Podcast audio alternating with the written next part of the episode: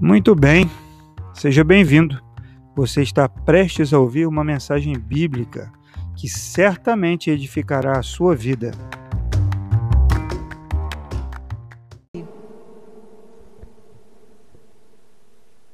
Aleluia, que coisa boa adorarmos ao Senhor, meus irmãos, de todo o nosso coração. É, eu quero só trazer um, um aviso aqui antes de, de começar aqui a, a mensagem.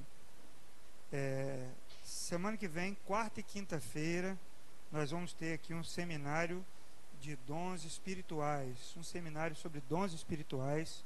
A missionária Nazir Egídia, ela é pastora lá em Felício dos Santos, né, lá no noroeste de Minas Gerais. É muitos anos já que ela, ela tem mais de, de 50 anos de ministério. Né? Vocês não acreditam na idade dela quando vocês veem ela pessoalmente, porque ela é muito Parece bem mais nova, mas ela já está com mais de 70, né? Ela não está aqui, eu vou até contar a idade dela, né? Tem mais de 70 anos e ela é uma bênção. É, por muitos anos ela está lá em Felício dos Santos. Eu a conheci, eu tinha 21 anos quando eu conheci a missionária Nazir. Mas nunca perdi contato com ela. E, e na semana que vem, é quarta e quinta ou terça e quarta? Quarta e quinta-feira, às 19 horas, nós estaremos aqui na igreja para esse seminário, vai ser muito bom. Eu acredito que você vai aprender muito sobre dons espirituais na palavra. Amém? Então não perca. Terça-feira, a nossa célula aqui, o nosso grupo pequeno, nosso grupo de crescimento, nosso encontro aqui no Vale das Palmeiras, na rua Professora Neide Lima, vai acontecer normalmente. Tá bom? Segunda-feira tem um Clube das Mulheres. Clube do Livro. Clube do Livro, irmãos. Está amarrado. É o Clube do Livro com as mulheres. Elas estão lendo juntas um livro. Esse rapaz, é, esqueço. Né, o Clube do Livro com as irmãs aqui na igreja às. Que hora, Vivi? 8 horas da noite, tá bom? E aí o nosso projeto de jiu-jitsu vai acontecer na sexta-feira, porque o professor também está tá viajando. Então vai ser só sexta-feira o jiu-jitsu. Projeto Corajosos. Escola Bíblica às 9 da manhã e domingo nossa celebração 18h30. Amém? Quero convidar aqui o, o Fabrício, com a esposa, o Davi e a Júlia. Ontem a Júlia fez aniversário, irmãos. Eu não sabia que ele vinha aqui, mas eu vi um compartilhamento, né, da Ana Paula, sobre o aniversário da Júlia. A Júlia é um, um milagre do Senhor, né? E a gente tem que agradecer a Deus pela vida dela. Vem aqui à frente para a gente orar agradecendo.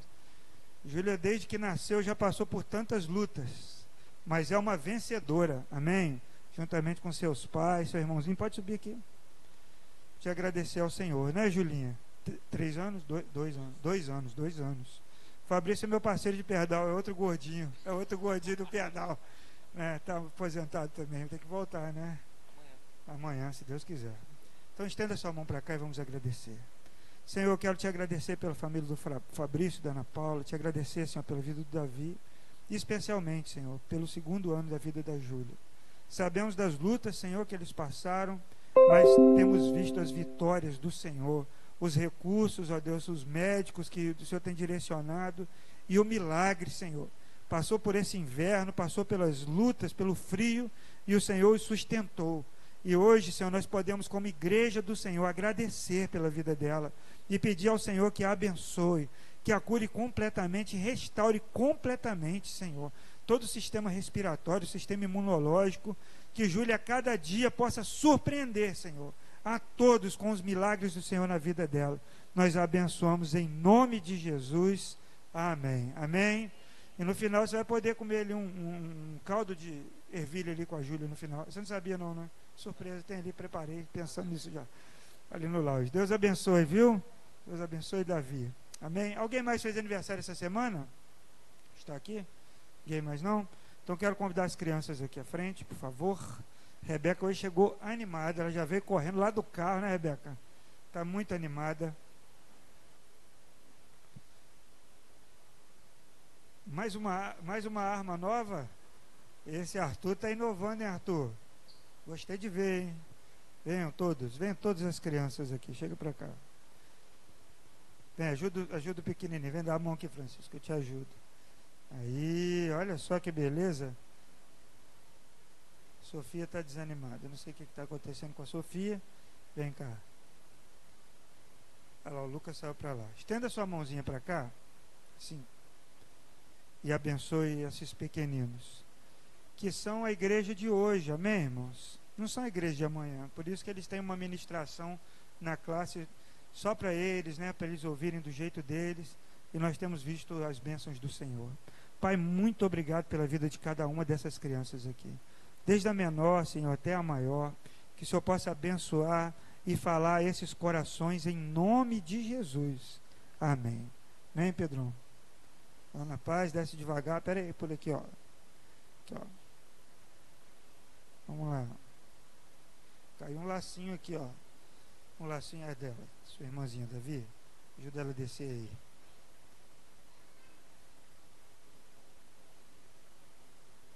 Ah, como é que é o nome dele? Wilson. Vamos orar, irmãos, por, pela, pelo pai de um amigo do Luciano, que pediu para que a igreja orasse. É, o senhor Wilson vai passar por uma cirurgia, nós vamos orar agora. Senhor, nós colocamos diante de Ti a vida do senhor Wilson nesse momento, que passará por uma cirurgia. E eu te peço em nome de Jesus, reunido com a tua igreja, que o Senhor possa abençoar, que o Senhor possa alcançar essa vida ali, Senhor, a equipe médica e todos que estão envolvidos nessa cirurgia que ele possa receber uma bênção do Senhor ali naquele lugar. Em nome de Jesus. Amém. Amém, meus irmãos. É, nosso passeio seria ontem, mas aí teve um problema com a agenda lá do sítio Manaim, da Igreja Peniel, e a gente teve que transferir para o dia 7 de outubro. Então já a agenda, dia 7 de outubro, provavelmente teremos batismo nesse dia, tem uma turminha aí já que eu já estou conversando, estou preparando e essa semana a gente deve conversar de novo. Então lá é um lugar muito bonito, um lugar muito legal ali na Bicuda Pequena, no sítio Manaim, dia 7. Nós vamos sair daqui da igreja sete e meia da manhã para tomar um café da manhã lá. Tá bom? Então, bota aí na sua agenda. Abra a sua Bíblia em Josué, capítulo 7. Nós vamos falar de mais uma batalha de Josué, a nossa série de mensagens, as batalhas de Josué. E hoje nós vamos falar sobre uma derrota que Josué sofreu. A partir do versículo 1.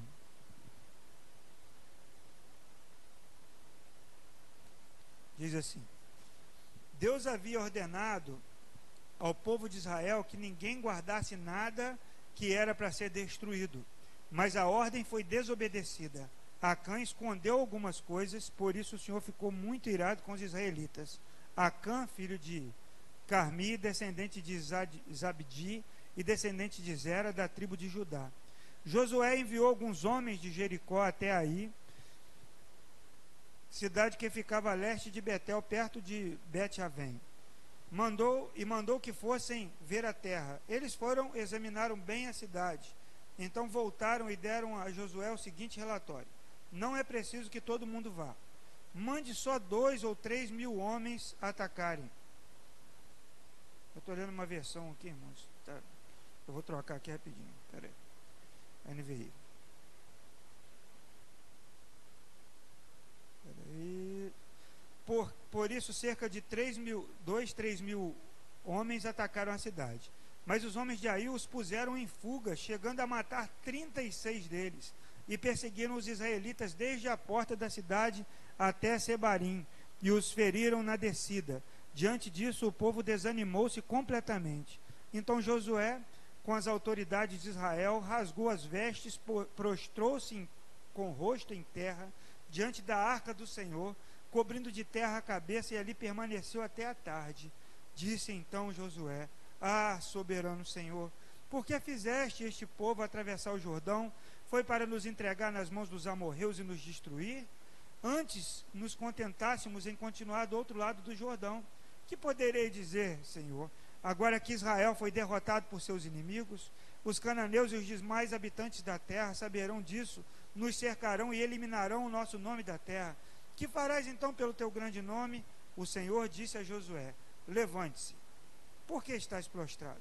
Israel pecou, violou a aliança que eu lhe ordenei apossou-se de coisas consagradas, roubou-as, escondeu-as e as colocou junto de seus bens.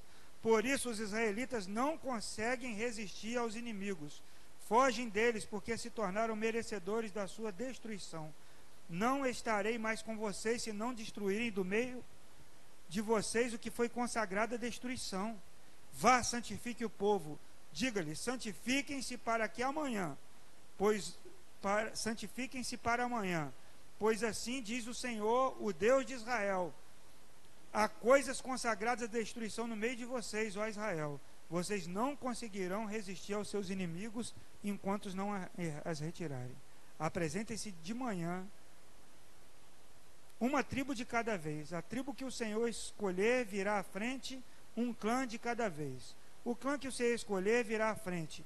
Uma família de cada vez, e a família que o Senhor escolher virá à frente. Um homem de cada vez.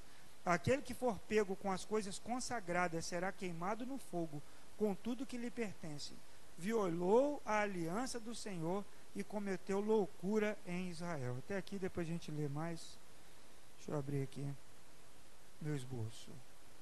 Irmãos, essa aqui é a história de uma batalha perdida. E que lições nós podemos tirar? Né? O povo estava convicto, os espias foram lá, segundo a ordem de Josué, olharam a terra e disseram: não precisa muita coisa, esse desafio está no papo, vai ser fácil, já passamos por coisas mais difíceis, e esse desafio vai ser assim, não precisa mandar muita gente, não. Mandei uns 3 mil homens que nós vamos dar conta. Josué, então, segundo a palavra dos espias, ele enviou esses homens e o povo daquela cidade botou aqueles homens para correr, mataram 36 ainda. E Josué, então, não entendeu nada. O que estava acontecendo?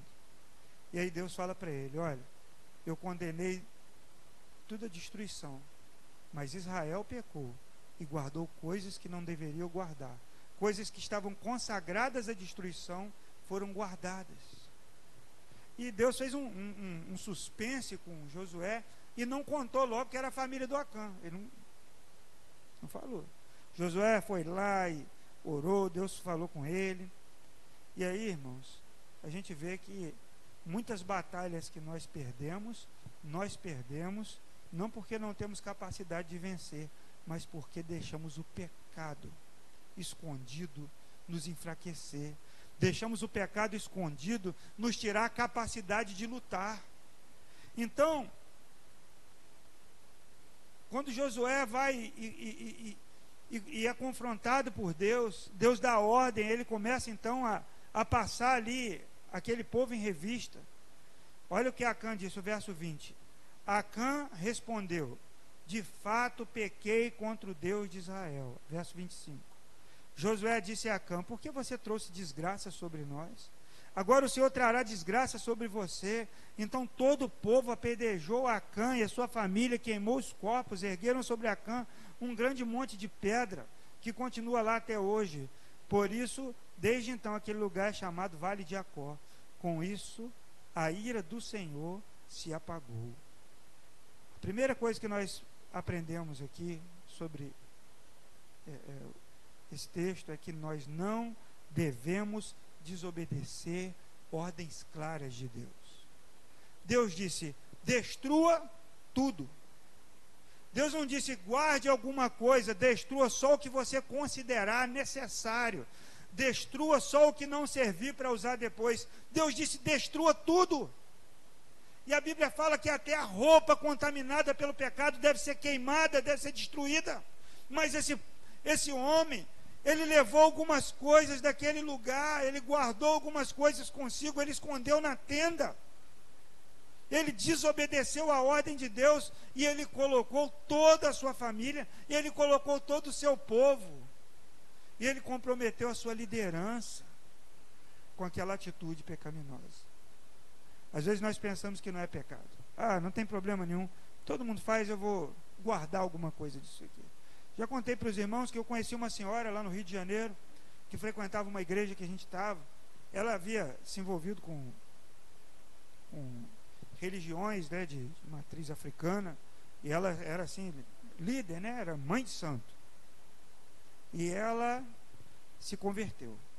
Mas ela nunca tirou do, de um buraco na casa dela, no sótão, o forro, as roupas que ela usava. Nunca tirou. Ela dizia que era respeito. O genro dela disse assim, o genro não, era, na verdade era um, um sobrinho dela, o Leandro, ele dizia, tia, tem que tirar isso, tem que jogar fora, vamos queimar. E um dia, irmãos, eu fui orar por ela, ela tinha um problema na perna que não, não sarava aquela perna dela. Sabe que é uma coisa que não sara de jeito nenhum? E aí quando eu comecei a orar, e ali naquele momento de oração eu vi, sabe aquela pintura que tem do daquele velho de cachimbo, cabelo e barba branca, sentado em cima da perna dela. Ela uma entidade. Aí eu falei, minha irmã, eu, até a, a, esse dia eu não sabia das coisas, das roupas. Por que, que ela não era curada?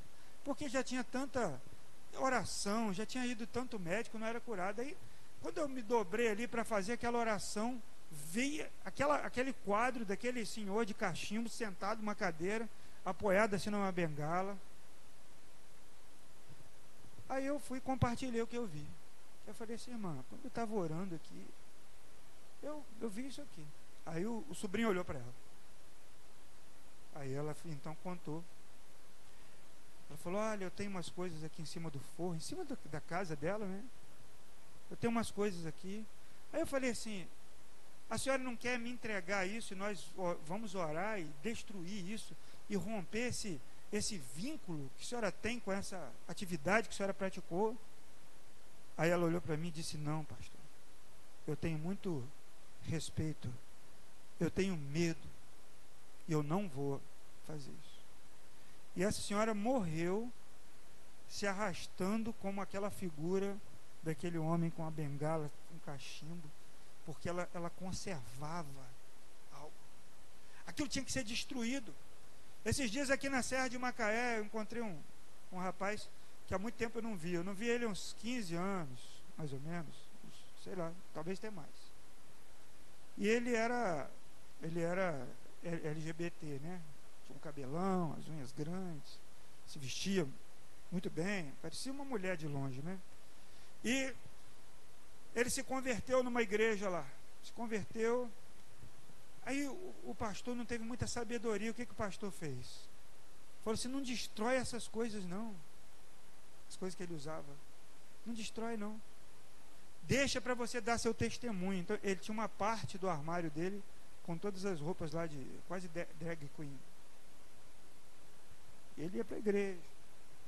E ele estava indo todos os cultos, campanha de oração. Ele mudou um pouco o jeito, mas é difícil, né? Os trejeitos todos. Mas sabe o que houve, irmãos? Aquele rapaz voltou para a vida de prostituição. Ele voltou às práticas homossexuais. Porque ele abria aquele armário e dentro daquele armário tinha as lembranças. O que ele gostava era aquela roupa ele se achava bom, bonito, ele achava que ele, ele ficava poderoso com aquelas unhas. E o coração dele, então, ficava preso ali. Irmãos, a Bíblia diz que até a roupa contaminada pelo pecado deve ser destruída. Nós não podemos guardar, esconder coisas, pecados. O pecado deve ser confessado. Quantas pessoas passam a vida inteira? Não é uma muda de roupa, não é algo que roubou, mas é algo dentro do coração, escondido, algo espiritual, que fica guardado ali. Sabe, uma submissão a uma entidade, ou um pecado não confessado, e convive com isso, mas olha, nada fica oculto diante de Deus, nada fica oculto. A sua mulher pode não saber, o seu marido pode não saber, seus filhos podem nem imaginar, mas um dia isso virá à tona, porque todo tudo que está escondido, a Bíblia diz que vai ser trazido à luz. Isso é preocupante.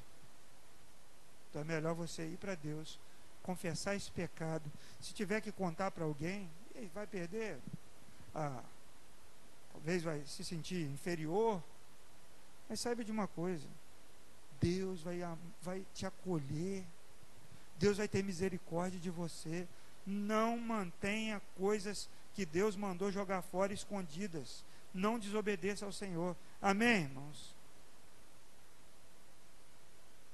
A ordem que Deus deu no capítulo 6, verso 18 e 19 diz assim: Não levem coisa alguma daquilo que foi separado para destruição, ou vocês mesmos serão completamente destruídos e trarão, trarão desgraça ao acampamento de Israel. Toda a prata, todo o ouro, todos os objetos de bronze e de ferro serão separados para o Senhor e serão levados para o, o seu tesouro. Sabe, era tudo para ser separado, não era para ninguém guardar nada.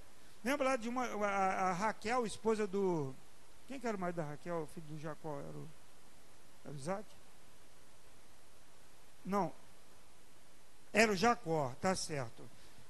A Raquel, ela foi dar mão de espertinho e escondeu os ídolos do pai dela. Ela roubou.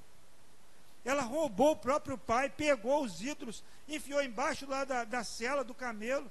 E quando foi revistar as coisas, ela falou: Eu não posso sair daqui porque eu estou naqueles dias. Mas ela estava com ídolos escondidos. Meus irmãos, quantos de nós mantemos coisas que não deveriam ser mantidas também, como Raquel manteve, como Acã levou para sua casa? Isso atrai derrota sobre a nossa vida. Eu não sei porque eu não prospero, eu não sei porque a minha saúde não vai para frente, eu não sei porque a minha família não vai para cima, eu não entendo. Comece a revisar a sua vida, olhar para dentro de si.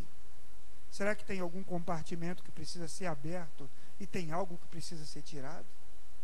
Então nós precisamos refletir sobre isso. Sabe, o texto no verso 7, versículo 1, diz, capítulo 7, versículo 1: Mas os israelitas violaram as instruções a respeito das coisas separadas para o Senhor.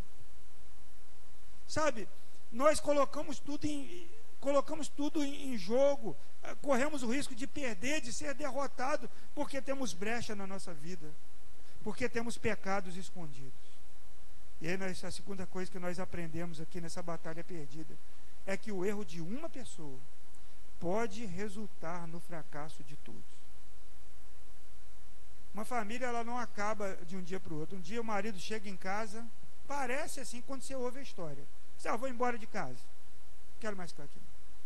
Mas se você tivesse, a, a, tivesse condições de ver o, o caminho que foi, foi feito, sabe, são pequenas frestas é, uma ilustração que eu vi, sempre me lembro dela, sobre o, o pecado, como o diabo vai entrando na, na vida, na família. É, o, o, meu pastor, ele, ele, era de roça, então ia gente lá para fazer aquelas lascas de cerca. Ia lá um senhor que fazia muitas, né? Então ele abria lá uma mala e naquela mala dele tinha várias cunhas, desde uma pequenininha até uma bem grande. E aí ele olhava lá a madeira, via lá um, um, um trincadinho, botava uma cunha pequenininha, batia. Aí abria mais um pouco. Ele pegava uma maior, batia, abria mais um pouco, ele ia até colocar uma grande, até que aquela tora enorme rachasse. Pum. Ele ia de novo. Começava todo o processo outra vez. Você sabe que o diabo ele não tem pressa? Ele não tem. Porque se você e eu, se nós mantemos assim um, um, um pecado escondido, se nós mantemos coisas consagradas que não eram para manter, coisas que eram para deixar lá, nós trazemos para dentro de nós, ele não tem pressa, sabe por quê? Vai ser um crente infrutífero, vai ser um crente sem o poder de Deus. Sabe um elemento neutro? Alguém que só faz volume, mas não tem o poder de Deus, alguém que não tem fé. A cunha ele vai colocando, aí do nada de uma hora para outra o casamento acaba. De uma hora para outra o filho descamba. A empresa quebra. O, arruma uma, um problemão lá no trabalho, de uma hora para outra. Não foi. O diabo ele coloca pequenas cunhas, pequenos obstáculos. E aí o fracasso de um pode resultar no fracasso de todos. Uma família inteira foi destruída. A família de Acã foi inteirinha destruída por causa da sua cobiça o, o secretário do, do profeta Eliseu, Geazi. Eliseu falou assim: Eu não, não quero dinheiro. Falou para Naamã: Pode ir embora. Geazi correu atrás dele e falou: Me dá essa prata aqui que eu vou. E Geazi ficou leproso por causa daquela prata que ele cobiçou. Meus irmãos, nós não podemos imaginar que o nosso um, um erro nosso é um ato isolado. E aí a família toda uma empresa toda, uma igreja toda pode ser comprometida pelo pecado de um de uma pessoa. Quando vivemos em, no pecado, o maior risco que corremos não é a presença do diabo, mas é a ausência de Deus na nossa vida. O que, que a Bíblia diz? O vosso pecado faz separação entre vós e o vosso Deus. Às vezes a pessoa Fala assim, mas eu não adultero. Mas às vezes come demais. Eu falo próprio, que quando eu era criança eu era muito gordo. Hoje em dia, graças a Deus, né, já dei uma, uma emagrecida. Mas quando eu era criança, eu sofri até bullying. Que antigamente o bullying era assim, era pesado. Era rolha de cacimba, baleia, era essas coisas assim. Graças a Deus traumatizou pouco, né? Pouco. Mas a gula é pecado. A cobiça é pecado.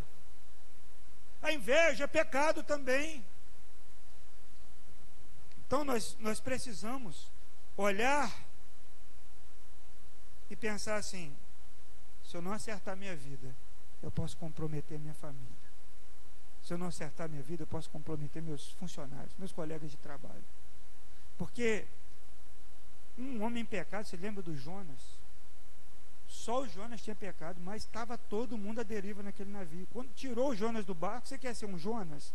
Você quer ser, ter que ser lançado para fora de algum lugar para a situação melhorar? Ou você quer ser a pessoa que melhora aquele ambiente? Que leva uma palavra de sabedoria? Que diz: não, nós não vamos agir dessa forma, Deus vai cuidar de nós. Olha, vamos abrir mão disso aqui que é ilegal, mas nós cremos que Deus suprirá as nossas necessidades. Nós não vamos agir dessa forma.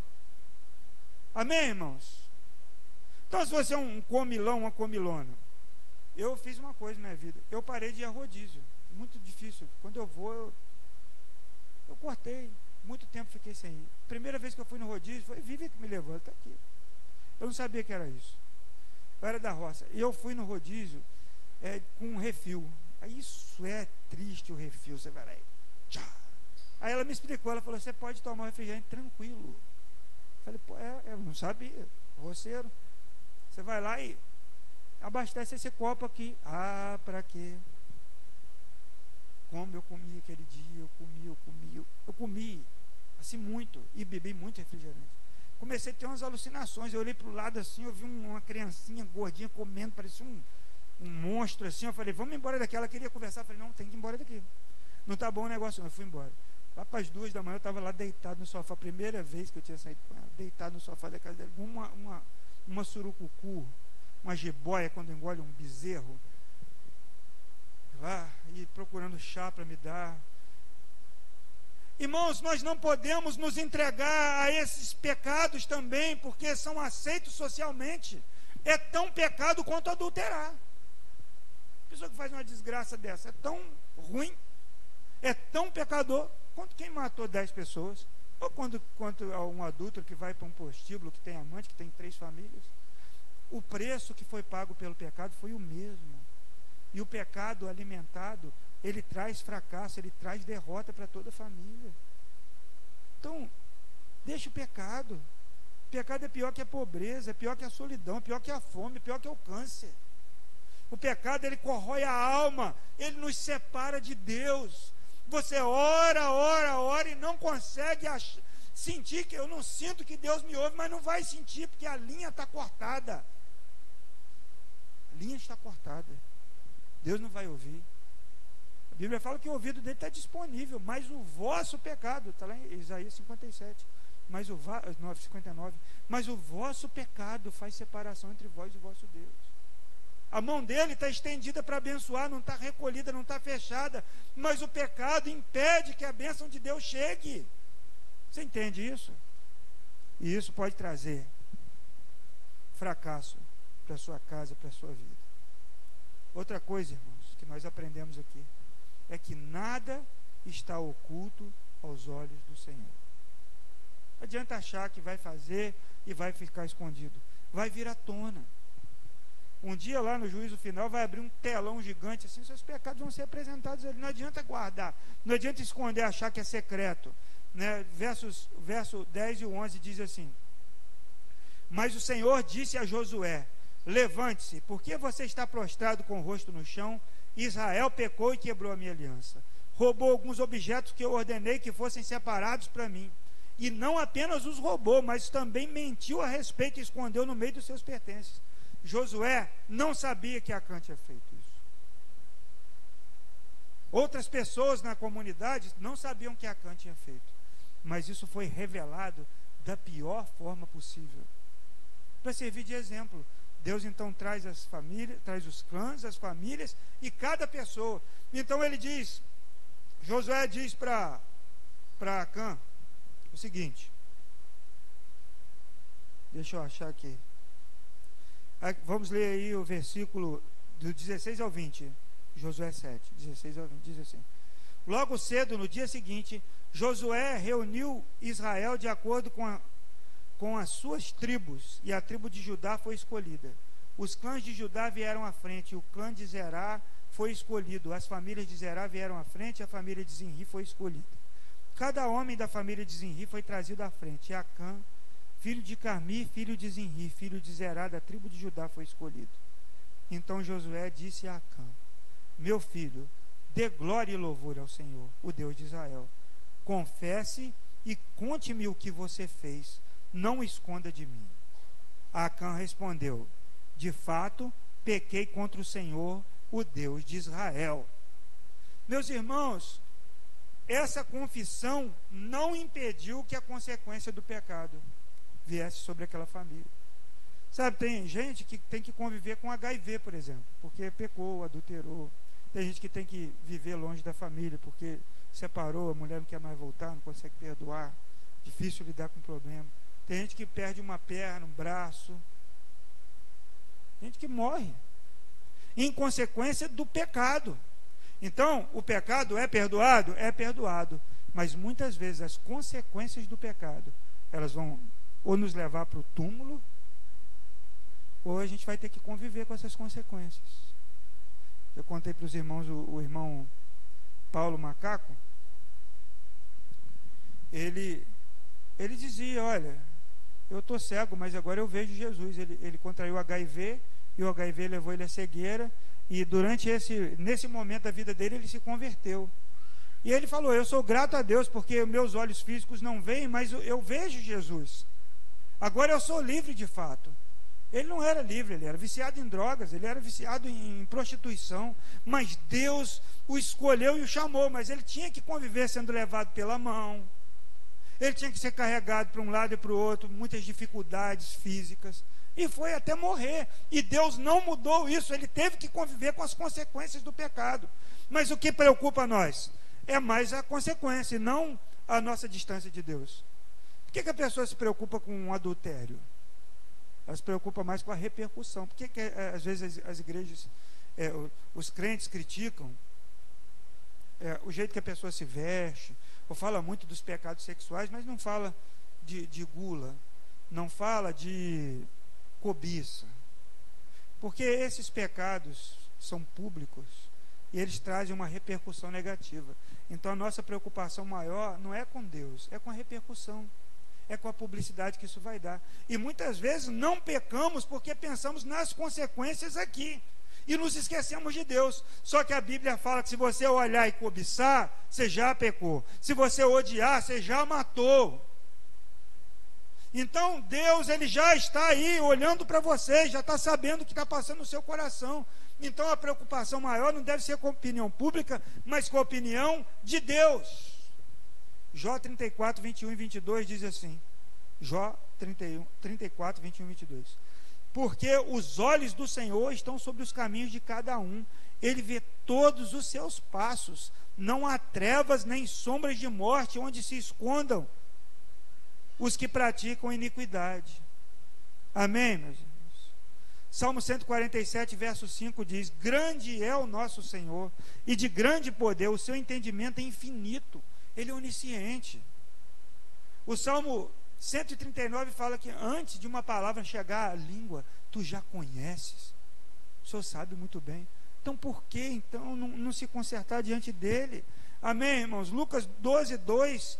Não há, não há nada escondido que não venha a ser descoberto, ou oculto que não venha a ser conhecido. Amém, meus irmãos? Não tem jeito. Hebreus 4,13: nada em toda a criação está oculto aos olhos de Deus. Tudo está descoberto, exposto diante dele, diante daquele a quem havemos de prestar contas. A batalha foi perdida porque um homem achou que podia esconder algo de Deus. Será que tem alguma área na nossa vida que não vai para frente porque tem algo ali que está emperrando? Será que podia ser diferente se a gente tivesse confessado o pecado? Se a gente tivesse assumido diante do Senhor a nossa fraqueza? Se tivesse chamado um irmão e falado, irmão, ora por mim, irmã, ora por mim, que eu estou com um problema nessa área. Eu estou sendo tentado nessa área, você pode orar por mim.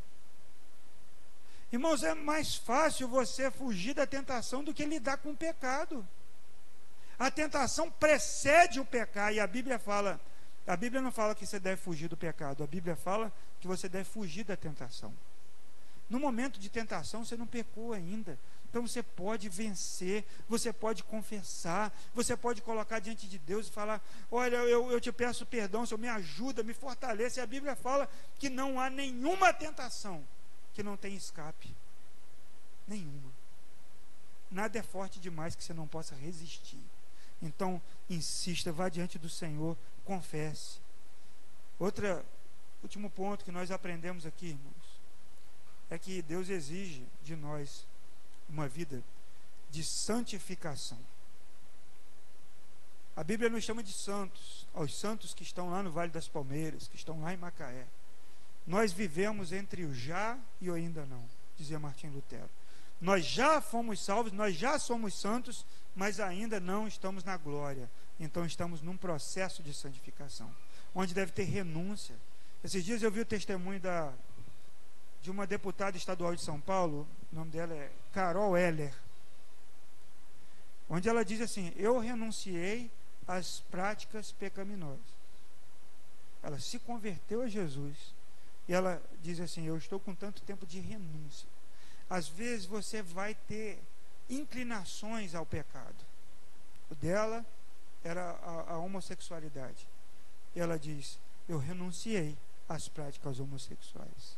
Às vezes o seu pecado vai ser o, o, o sexo ilícito, a pornografia. Renuncie isso, confesse, coloque diante de Deus. Vença com Cristo.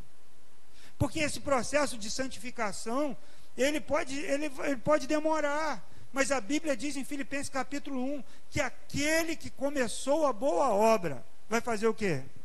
Vai concluir, vai terminar. E ele vai te apresentar, você vai ser apresentado diante de Deus santo, como Cristo é porque Ele está trabalhando na nossa vida. Nós não somos perfeitos e dificilmente aqui na terra seremos perfeitos mas somos separados, somos consagrados a Deus e teremos sempre a oportunidade de dizer sim ou não para o pecado que bate a nossa porta. Sem Jesus lá atrás, o que, que Deus disse para o Caim quando matou Abel? Antes de matar, né, ou matar, depois que tinha matado, não estou lembrando aqui. Fala, Caim, o pecado bate a sua porta, cumpre a ti dominá-lo.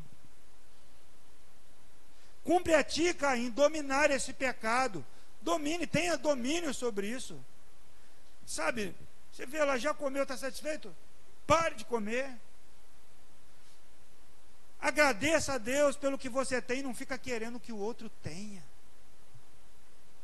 Seja fiel no dinheiro que Deus te dá. Seja fiel no trabalho que você tem, faça as coisas que são determinadas. Isso é ser santo. Isso é viver em santificação, é fazer as coisas para que o nome de Cristo seja glorificado. Todas as coisas. Cristo pode ser glorificado. Amém, irmãos? Então, assim, não tem nenhum lugar da sua vida onde Cristo não, não vai estar. Cristo vai estar na sua escola, seu trabalho, sua faculdade, no banheiro que você toma banho, na cama que você dorme, no carro que você dirige. Cristo vai estar ali. Você olhar para o lado assim, Ele está ali. E Ele está ali esperando que você diga assim: hoje eu vou, por um dia só, aos Alcoólicos Anônimos. Eles têm lá um dos pontos lá, é só por hoje. Só por hoje eu vou ser santo. Só por hoje eu vou renunciar ao pecado. Só por hoje eu vou perdoar. Só por hoje eu vou ser um marido, uma esposa melhor, um crente melhor, um colega de trabalho melhor. Por hoje por hoje, amanhã novamente, porque nós só temos hoje mesmo, não tem jeito de se falar, amanhã eu vou fazer. Né? Então Deus ele diz: vá, santifique, Josué 7,13, vá, santifique o povo. Diga-lhe, santifiquem-se para amanhã, Pois assim diz o Senhor Deus de Israel: há coisas consagradas à destruição no meio de vocês, ó Israel. Vocês não conseguirão resistir aos seus inimigos enquanto não as retirarem. Se vocês, se eu, se nós todos não nos santificarmos, nós não conseguiremos resistir aos nossos inimigos, aos demônios, ao diabo. A Bíblia diz: resistir ao diabo, ele fugirá de vós. Mas como você vai resistir se você está enfraquecido? Como uma represa toda trincada vai conseguir conter a água que está atrás dela? Como alguém que está fraco, como alguém que está sem forças vai resistir ao diabo para ele fugir? Como? Me diga como, não tem jeito. Hebreus capítulo 12, verso 14 diz: Segui a paz com todos e a santificação, sem a qual ninguém verá o Senhor. Levítico 20, 26 diz: Sejam santos, pois eu, o Senhor, sou santo. Separei-os de todos os outros povos para serem meus. Meus irmãos, 1 Pedro diz que nós somos a nação santa, o povo adquirido. Aquele que aceitou Jesus como Senhor e Salvador da sua vida é santo. Porque Deus separou Aí tem a parte de Deus, mas tem a nossa também. A nossa é a renúncia, a nossa é caminhar com Cristo, é andar como Ele andou, é dizer não para o pecado. Sabe, é, é buscar o que Deus vai falar comigo, eu vou obedecer, ainda que me custe. Nós precisamos, irmãos, buscar essa santificação, porque senão vamos perder muitas batalhas ao longo da nossa vida. Vão ser crentes fracos. Vão ser crentes que são raquíticos espiritualmente. Concluindo aqui. Deus nos traz a memória nessa noite, talvez pecados escondidos. Talvez tenha algo dentro de você que você precise colocar diante dele hoje. Para que amanhã ele possa fazer grandes coisas através de você. Até quando essa, essa brechinha aberta vai ficar vazando essa aguinha aí? Sabe, uma hora a represa vai romper. Aí você está preocupado com a repercussão da, da, empresa, da represa romper? Você está preocupado o que as pessoas vão falar de você? Preocupe-se com a sua reputação diante de Deus. E um dia eu vi o pastor Ronaldo Lidório dizendo que reputação é aquilo que os homens falam de você quando você está morto. E caráter é aquilo que Deus fala de você, que os anjos falam de você, que os demônios falam de você. Sabe, Jó estava lá no, na boa, e Deus falou para ele assim, falou, falou para o diabo, você viu meu servo Jó? Você viu? Os demônios, quando foram ser expulsos ali pelos filhos de, de servas, aqueles sete rapazes que foram expulsar um demônio, o demônio falou assim: Eu sei quem é Paulo. Irmão, o demônio sabe quem é você. O demônio sabe que você é um cristão fiel. O demônio disse para pro, os sete filhos: Eu sei quem é Paulo.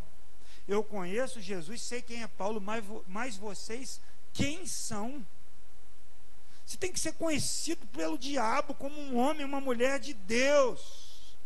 Errou, errou pediu perdão, consertou, não fez outra vez. A Bíblia diz que aquele que confessa e deixa alcançará misericórdia. O diabo não tem direito de te acusar pelo resto da sua vida. A acusação que ele lança sobre você vai ficar pesando até quando você vai carregar um, um saco de acusações. Ah, eu não consigo. Como um soldado vai para a batalha arrastando um peso de acusação? Nós precisamos, meus irmãos, trazer diante do Senhor porque o pecado ele vai te levar a desobedecer a Deus. O pecado ele pode destruir a sua família, destruir a sua vida. O pecado, ele produz derrotas na nossa derrotas, é derrotado. Por que, que o meu povo perece? Perece porque tem pecado, porque não me conhece.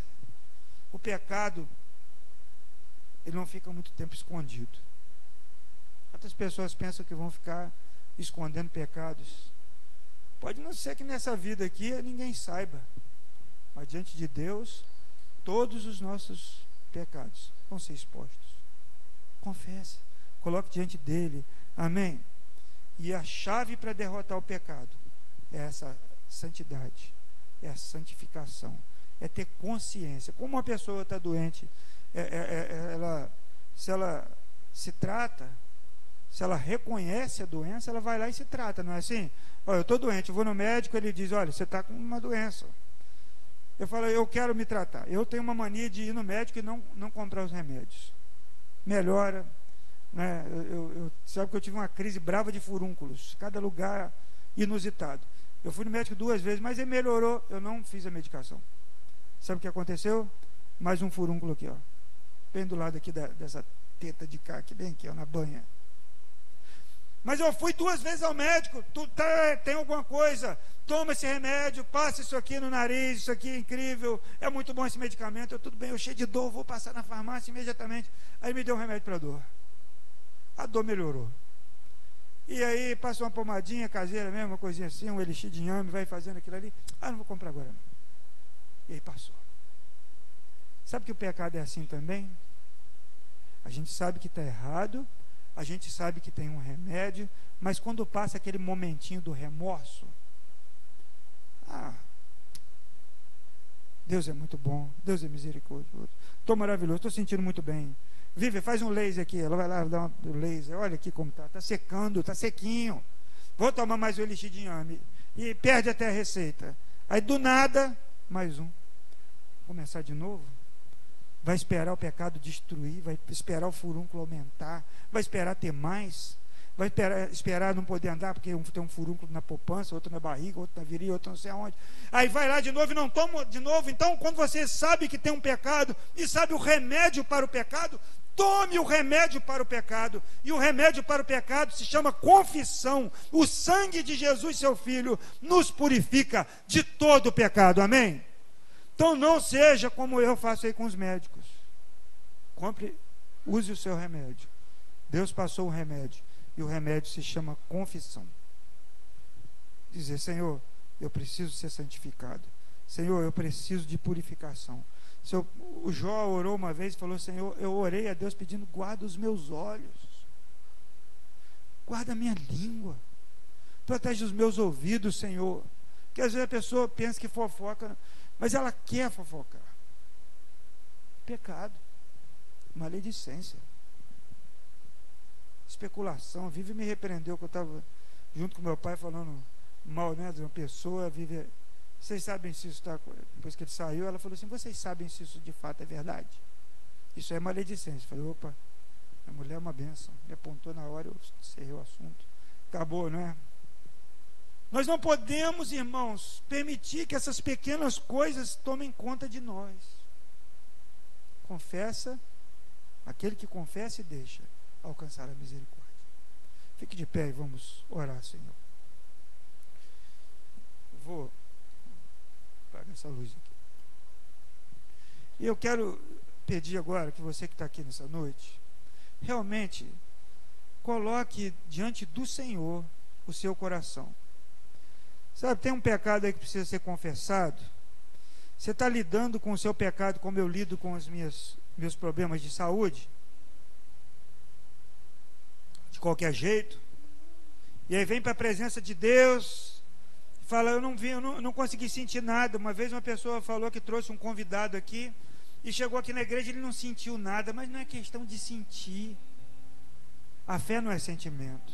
É questão de ter comunhão com Deus, de ter paz com Ele, de se relacionar com Ele, sabe?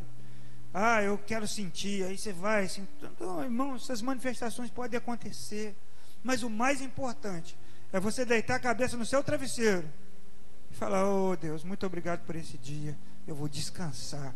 É você levantar suas mãos e o diabo não fazer nenhuma acusação. Ah, está de mão levantada, é isso, miserável. Eu sei o que você fez no verão passado. É você levantar as mãos e falar: Eu fiz algo no verão passado, mas o sangue de Jesus me purificou de todo pecado, porque eu confessei o meu pecado. Eu hoje estou limpo pelo sangue de Jesus. E Satanás então não vai poder te acusar, porque os créditos nossos não são pelo que nós fazemos, mas é pelo que ele fez na cruz. Amém? Vamos louvar o Senhor e depois vamos orar.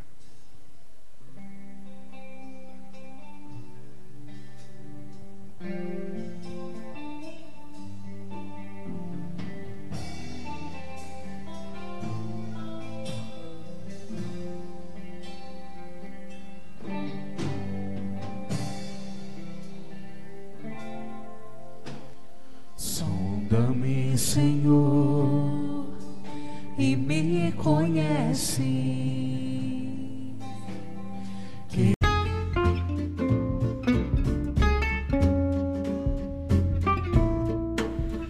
Muito bem, que bom que você chegou até aqui. Eu quero dar uma palavrinha final. Quero convidar você para nos conhecer pessoalmente, né? Vem aqui conhecer a igreja. Nossos cultos acontecem sempre aos domingos às 18 horas e 30 minutos no Vale das Palmeiras em Macaé. Muito bom saber que você está participando através desse podcast das nossas ministrações, que você possa ter sido edificado. Um abraço, Deus abençoe a sua vida.